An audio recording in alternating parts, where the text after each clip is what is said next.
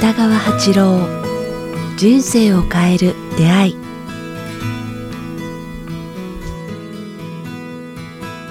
皆さんこんにちは、早川洋平です。北川八郎、人生を変える出会い。今日はですね、通常の配信とは別に特別編として北川先生とお電話でこの収録をさせていただいています。北川先生、今回これ撮っての4月14日火曜日なんですけども、通常の収録とは別に今回ね、撮るということで、まあ皆さんこれお聞きいただいているタイミング、まさにそうですね。皆さんこんにちは、北川です。はい、コロナウイルスで緊急事態宣言が首都圏、いくつかでも出てるこの状況で、先生とも実は何回か電話でお話しさせていただいてて、はい。通常のね、収録は撮っているんですけども、まさに今、皆さんね、心配されてる方もいると思うので、何かね、メッセージをお届けできないかなと先生にお願いして今日、はい。はい。させていただいて。今日はね、私、佐賀県のね、はい。小木市っていうところで、小木鍋島家っていうのがあるんですよね。はい。そこにカフェがあって、天っていうカフェがあって、そこにちょっと来てたもんですから、ね。ああ、そうなんですか。電話で、ちょっと声がはっきりしてないかもわかりませんけれども、今、佐賀県の小木というところで、はい。これと通話してます。はい。先生、まさになんですけど、まずでもあれですね、リスナーの皆さんも多分ね、きっと先生のご健康がどうかっていうのをまず心配されてると思うんですけど、どうですか？私は全然、はい、緑の中にいるので、空気も綺麗だし、ほとんど外に出ないので大丈夫ですね。ああ、よかったです。毎日ね、はい、熱を測ってるんですけども、はい、36度4分、4か 36.5 のどちらかで、はい、ずっと、はい、来てますね。ああ、はい、よかったです。これ聞いてる方ね、本当にいろんな場所にいらっしゃったり、お仕事されてたり、そうですね。そうじゃない方とか、いろんな立場、いろんな場所にいる方いらっしゃると思うんですけど、そんな中で今、本当に大切なことというかですね、シンプルに先生に伺いたい方、多分きっとたくさんいるのかなと思って、今日お電話させていただいたんですけど。私は、なんかね、今の対策っていうのはもう政府が出してたり、なんか疫病関係のお医者さんたちが出してるので、はい、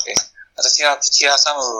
ことはほとんどないと思うんですよね。はい。だから、このコロナで何を意味するのか、それを早川さんたちが感じているものをちょっと質問していただければ、それに答えていきたいなと思ってるんですけれどね。でも、正直先生と公開収録今年させていただいたのが2月末で、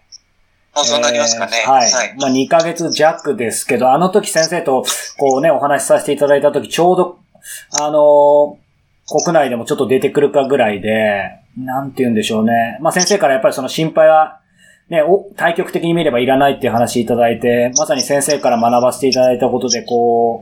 不安をね、いたずらにするんじゃなくて、やっぱりポジティブに生きてきたんですけど、その中で、やっぱり今僕は横浜にいるんですけど、緊急事態宣言が出て、自分自身も含めてですけど、やっぱり不安や恐れの中にすごい、入れないっていうかね。はい、いるので、その中で、ね、場所は違いと立場は違いと、やっぱり多かれ少なかれそういう不安、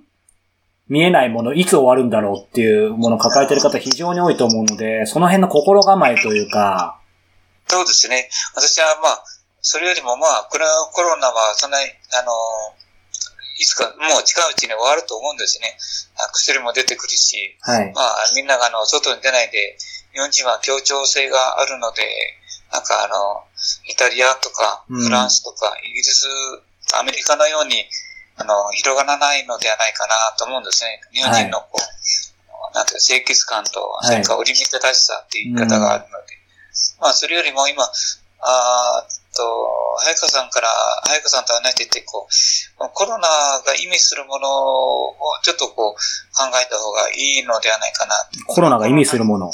そうそうそうそう。で、私たちは、早川さんもそうですけども、はい。結局外出できないと言いますかね。はい。で、いろんな、経済的にも苦しんでいる人たちがたくさんいらっしゃると思うんですよね。はい。で、失ったものっていうかね。うん。だからその失ったものっては何なんだろうってちょっと短い時間なんですけども、はい、ちょっと考えてみてもいいのかな。まあコロナによって失ったものは何だろう。で、このコロナで私たちが気づかされているものは何だろう。はい、そちらの方を気づくと、まあ、コロナにかかる人よりも、コロナにかからないで、まあこのコロナの終局を迎える人たちがいっぱいいると思うんですね。はい、90% 以上の人たちはおそらく騒ぎには巻き込まれるけれども、はい、病気自体になる人はそんなに多くはないのではないかなと思うんですね。はい。だから何千万もいるうちの100万人も200万人も方たちが大きくなるということはないと思うんですよ、ね。なるほど。で、というのはですね、はい、ちょうどなんか100年前のそうですね、1918年にやっぱ同じようなパンデミックが日本でも起きてるんですね。はい。なんていうかスペイン風邪って。ああ、スペイン風邪、はい。はいはい。で、その時にですね、やっぱり同じように東京を中心として、すごいインフルエンザが、まあ、流行ってるんですよね、ウイルスが。はい。で、その時にね、日本の死亡率はすごい高かったんですよ。あ、そうなんですね。そうなんですよ。でね、もうこれ2回目なんですよね。うん。こういうのが、疫病っていうのは。ちょうど100年ですね、ほぼ。そうです。ちょうど100年前で、1918年から19年。うん。で、その時の死亡率はですね、はい。結構高かったんですよね。うん。で、その時の人口はですね、5600万か5700万だった今のちょうど半分なんですよ。はい。で、1回目の流行で人口の 37% が感染したんですよね。当時。疫病のあれがなかったからね。はい。で、その時に死者がですね、結局38万6000人出てるんですよ。そんなに。そうなんですよ。それに比べて、はい、今回はもう、まあ、知識も、それから対策も、国を挙げての、いろんなことやってるから、まあ、そんなに、大きく、当時、わずか100年前よりも、大正時代って言いますかね、第一次世界大戦後のように、混乱はないのではないかな、秩序って言いますかね、持たれるので、まあ、それに比べて我々は2回目の体験って言いますかね、だと思うんですね、スペイン風邪っていうのは。当時の人口はわずか、この半分で、死んだのが40万近くですもんね。はいで、その時にやっぱ起きてるのは1回目と2回目の第1波と第2波が来てるんですね。うん。だからやっぱ今の動きって言いますか、疫病関係者が言ってるように、とにかく広めないというか、外出しない。特に東京圏、関東圏ではですね、それから大阪とか、市場ではそれを守られるといいと思うんですね。まあ、この疫病の混乱は、大部分のことが、逃れられる、乗り越えることができると思ってます、私は。そんな心配。まあ、当時に比べるとですね、当時の100年前の日本のが、まあ、大変だったみたいですよ。もう、あらゆるものが、なんか、ストップしてしまったっていう、ね。その今のね、数字とかを聞くだけでも、もうその様相を感じますよね。そうですね。もう、死者が40万人ですもんね。まあ、大変だったと思うんですよね。そうですね。先生、まあ、はい。で、まあ、お医者さんと看護婦が全滅したって記録も残ってるみたいなんですね。まあ、その通り、それでも我々は乗り越えてきたというかね。はい。で、僕は、まあ、ちょっと乗り越えることを前提としてですね。はい。なんか、考えて、じゃあ次の世界に行く、このコロナが意味するところはちょっと早川さんと考えてみたいなと思っていたんですよね。この時期に。コロナが意味するもの、まあ、さっき先生おっしゃったようにね、その気づかされたものというか、まあ、その辺僕もこう進行形で考えてるんですけど、やっぱり、なんか今3つ正解があるかわかんないですけど、個人的に感じてるのは、なんかやっぱりこういう時になると、なんだろう、思いやりというか、助け合いというか、そういう心がすごい湧いてくることが一つ。それはなぜ湧くかっていうことを、ちょっと今から早川さんと問答してみたいなと思ってるんですよね。なぜ湧くか。そう。つまりこう、今まであった平常、いつも手に入れてたものが、手に入れられなくなったっていうかね。だから、失ったものが大切ということがこう気づく。いいチャンスなのではないかな。当たり前が当たり前じゃなかったってことですよね。そうですね。で、彩香さんが今一番失ったものは何ですか？東京に行けない。それからコンビニに行けない。東京にだけ人と会えないとかいうのは、それを抽象的に言うと何ですかね。動けない？人とコミュニケーションが取れない？取れない。それを、この失ったことが、ものが大切。その一番失ったものの、今困ってることは何ですかね。言葉で言えば。なんでしょうね。僕は自由ではないか。ああ、そうですね、シンプルに。はい。まあ、我々はこのコロナで自由を失ったのではないかな。で、得たものは不自由ですよね。はい。つまり何でも買えるというチャンスを失いましたよね。そうですね。だからどこにでも遠くに出かけられる、買い物自由、外食の自由も失いましたよね。誰にでも会えるもそうですよね。そうです。誰にでも会えないなりましたね。で、だから行動の自由、趣味とか、からコンサートとか、勉強会とか、いろんな習慣とか学びのチャンスを失ってきますよね。はい。だから、まず我々が失ったものは、大事なものの存在は何だったのかって言ったら、まあ一番失ったものの大事なものは自由なのではないかなと思うんですね。はい、で、得たものは不自由だって言いますかね。じゃあ、その不自由がもたらしてくれるものっていうものがあるんじゃないかっていうふうにただ慌てないで、コロナが意味しているものを利用して、なんか次の世界、今、できることに目を向けて自分たちや自分たち家族が高めることを考えた方がいいのではないかな。まあ今日のテーマはそれなんですけどね。不自由の中でもそういうものを見出すってことですよね。不自由っていうのはすごくいいものをもたらしてくれてるんじゃないですかね。逆に。いや、ほんとそうですね。で、早川さんが一番不自由の中で得たものっていうのは何ですか？まあさっきお話したように思いやりもそうですし、あとは、なんでしょうね、単力というか、まだ得つつあるところですけど、やっぱり本当に命とか、周りにいる、周囲にいる、まあ家族だったり、仕事一緒にさせてもらってる、まあもちろん先生もですけど、そういう人たちの無事を祈るというか、なんかもうそこだけあれば、毎朝起きても、あとはいいや、みたいな。で、まあ、家族とね、よく話すようになったとか、本当ですね、友人と連絡を取るようになったとか、はい。からお父さんお母さん、おじいちゃんおばあちゃんを大事にしていったとか、はい。から、別の意味では大きくそれを捉えると、なんか対人関係が変わったのではないかな。変えようとするっていうかね、はい。今まで、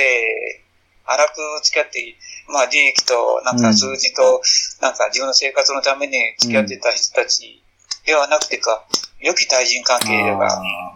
すごい大事なのではないかなっていうところに気づいたと思うんですね。本当ですね。先生おっしゃったように、ちょっとすいません、これ僕本当に個人的かもしれないんですけど、今非常にいろんな意味で先生おっしゃったように不自由、まあ仕事も含めていろんなね、大変な時ではあるんですけど、なんかね、悩み全くないんですよね。悩みないってちょっと語弊があるんですけど、なんかもう開き直ったというか、まっさらというか。だから、それでいいんじゃないですか。悩むよりも学びをもたらしてくれて、特に何をコロナが我々に教えようとしているのかっていうふうに、たくさんのことあると思うんですよ。清潔にしなさいとか、はい、まあ、ね、免疫力を高めなさいとか、いろいろ言われるけれども、もう一つの部分は、人間性と単力って言いますかね。はい、対人関係を今まで失ってたものは何だろうって気づく、チャンスじゃないかなと思うんですね。はい、失っていた大事な存在とか、失っていた大事な関係とか、はい、辛く見過ごしてきたものが、なんといっぱいあったなっていうことに気づくのが、ね、今回のチャンスの、まあいろんなチャンスがありますけれども、その一つではないかな。今日の時間短い中では、本当ですね、そのことを考えてみるといいのではないかなと思うんですね。ありがとうございます。そういう意味では、先生が常々この番組をずっとおっしゃってきたシンプルですけど、まあ今までも100点は全然できてなかったですけど、やっぱり改めて戻りますけど、やっぱり食も考えさせられますよね。今すべてのものが手に入らないわけじゃないけど、いろいろ外出控える中で、やっぱり先生が常々おっしゃってた、ね、食事って大事だなっていうのは健康のために思いますね。だからもう一つは、荒い生活っていうのがあったじゃないですか。はい。まあ、中国のことを悪く言うというよりも、まあ中国から安いものを、ね、で、使い捨てのものを使ってたから、我々なんか乱暴にこういろんなものを、なんかね、使い捨ててたんだよかった、はい、その反省って言いますかね、滞ることによって、ああ、そうではなくて、なんか、もっとこう、今使ってるものや、はい、今自分欲しいものや、今気に入ってるものを大事にするっていうかね、古いものでも、なんか、対人関係でも、ね、はい、そういう古いもの、古くから付き合ってる人たちを、もう一度連絡を取っていたりとか、うん、なんか、いわゆるこうね、おろそかにしてきたものを取り戻すチャンスではないかなと。なんか丁寧に生き直すみたいな感じですよね。そう、それと、それの中に古いものを大事にするっていうことに気づく必要があると思うんですね。どんどん新しいものを使って、はい、なんか使い捨てていくっていうことは、もうその時代は、おそらくもう明らかに変わると思いますね。はい。コロナ後にはおそらく中国製品をそんなにみんなが使わなくなるのではないかなと思いますね。ポンポン使って捨ててビニールもそうなんですけど、あらゆることは我々はその地球にもたらして地球から弊害、不利弊を生まれているのはお気を知られているという感じがすると思うんですよね。はい。だからビニールとかなんかいろんなものもプラチナ製品もいろんなものももっと大事に使って必要な分だけ使っていくということに大部分の人が気づくなってきたのではないかな、失ったものの大切さってそこにこう向けるのも大事な対人関係とものですよね、はい、その二つ、まあ、大きく言えばね、だから三つ目はやっぱりこうお店が減るとか会社が潰れるとかいいので、働きたいけど働けないという不自由さが出てくると思うんですよ、ね。まあ今たくさんの方心配ですよね、もう本当に。でもそれはね、僕いいと思うんですよね。無理して食べるために働いてたんじゃなくて、本当に自分がこの一生かけてこの日本でこの地球で生きるということを考えたら、はい、本当にやりたいことはお金ではなくて、自分の才能や人を救うことや、そういうことは些細なことにこう。なんか、生きがいや見つけること、そういうことに気づくチャンスでもあるのではないかな。心の方に、のあり方に目を向けるのも、すごくコロナは意味してるって思うんですよね。だから今までは食べていくとか、はい、今を作るとか、なんか、右でね、身を飾るとか、はい、面白いことに時間を費やすということが、いかにこう、無駄な人生、無駄とは言わないけど、無駄というものであったか、もっと密で、濃ゆくて、自分の生まれた意味をちょっと高められるような何か仕事っていうものにも目を向けていいのではないかな。だから目を向けようっていう人も出てくるのではないかなって僕思うんですね。そうですね。だから、こう、失ったけれども逆に得たものもいっぱいあるんではないかな。不自由の中に次の未来の自由というか未来の自分っていうものが、はい見てくる、そういうチャンスになるんじゃないかな。そんな風に切り替えると、このコロナの、こう、ね、ありがたさって、逆に意味では、ありがたさっていうものが分かってくると思うんですよね。まあもう、そうですね。はい、いい意味で変わらざるを得ないというか、もうね、なんかもうそういう、なんかもう、リセットされる感じですよね。だから僕言いたいのは、ただ、恐怖とか恐れるとか慌てるとか、はい、お金がなくなるということに目を向けないでね、これは自分の生き方を変える一つのチャンスなんだ、変えなさいと言われてる、じゃあどう変えたらいいのかなっていうことをこう突きつけられてるいいチャンスにするといいと思うんですよね。ただ外に出られない、お金がない、食べれないとかいうこう不平不満っていうんじゃなくて、本当にこうコロナがこう別の意味での、別の生き方をちょっとしてごらん。あなたにはきっとなんか、いいものが見つかるよって言われてるような感じがするんですね。その不自由さの中に。はい。だからまあ、そちらに目を向けるチャンスでもあると。だから、はい、嘆かないで、なんか今まで自分がおろそかにしてきたことをもう一度洗い流して、本当にやりたいことを、これやれる時間があるのではないかなって思うんですね、こう。なんかこう、まあ勉強でも、英語でも、なんか、彫り物でも、芸術でも、そうですね、音楽でも、なんか、したかったことを、できなかったけれども、本来は自分がこういうことしたかったということをもう一度、ちょっとこう、掘り起こして、古い、なんか自分の机の中を探しまって、引き出しを、なんかね、洗い流して、そうだ、自分は本来、失って、なんか、ほったらかしてたものはこれだったんだっていうものを探すチャンスなのではないかな。が、まあ、それも一つの、コロナの意味なのではないかなというのを今日、ちょっと、彩子さんどう思いますか？いや、でも、本当にもう着せずしてというか、なんか、先生おっしゃってたように、なんでしょうね、先ほど少しお話ししたんですけど、なんか、もうここまで来るとというか、ネガティブな意味だけじゃなくて、なんかもう先を憂うというより、今を本当に、日々丁寧に生きるというか、なんか恐れとかじゃなくて一つ一つもうやれることをやってっていう、なんかすごくシンプルにもうなりましたね。そうですね。だから、あやこさんなんかはそういう、なんか気づきね、できるようになったから、まあ、あとは慌てる人とか、怯えてる人は、まあ、その辺を忘れて、ただ嘆くだけだと思うんですね。だから、このラジオを聞いた人の少しでもいいから、大事な人や大事なものと細やかな付き合いをもう一度やっていくって言いましたね。はい。だから古いものとか対人関係とか、まあ今まで声をかけなかった人とかに声をかけたり、手紙出したり、はい、まあ、今まではメールでやってたけど手紙出すのもいいので、いいですね。そういうことがたっぷりある時間が今もらえてるんじゃないかなと思うんですね。はい、じゃあ、不自由の中にそういう今、実は大切な時間なんだよってことを、やっぱり、日々意識して。そうそうそう、うん。これが終わった後に行きたいところとか、したかったこととか、例えば、まあ、ヨーロッパとか中国とは言いませんけど、日本の中でも、北海道の人だったら、鹿児島とか、はい、まあね、いろんな、行くことはできなかったら、新潟の佐藤さんに会いに行くとか、そんなんできるじゃないですかね。はい、うん。じゃあ、まあ、その日をね、そうですね、楽しみしつつ、今を丁寧に。その準備をしつつ、はい、今の、失ったものと、不自由の意味を比較して、はい、不自由さの中になんか大きな価値があるっていうことを見つけた方がいいんじゃないかな。はい、それが今日の私の提案なんですね。はい。ありがとうございます。疫病に打ち勝つための一番は、まあ、外に出ないっていうことと、まあ、手を洗う、喉を洗うね、鼻を洗う、そして、なんか、いつも、ね、清潔にしていくっていく、から体を糖尿とか、血管を悪くするような食べ物を取り入れないと言いますかね、何か血液をきれいにするものは何かというものを、はい、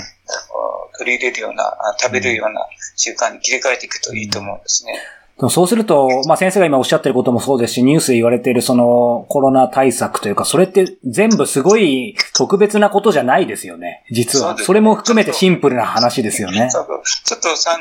年前か40年前の日本は我々はそうしてましたもんね。で、もっと昔の人間はもっと僕折り目正しかったと思うんですよね。きちんと生きてたと思うんですよ。100年前にこんなに3、40万人もあれって大騒ぎの最後残ってないですもんね。そうですよね。歴史って言うとこんなことあったんだ、あんなことあったんだっていうことをみんな掘り出してないですもんね。実は、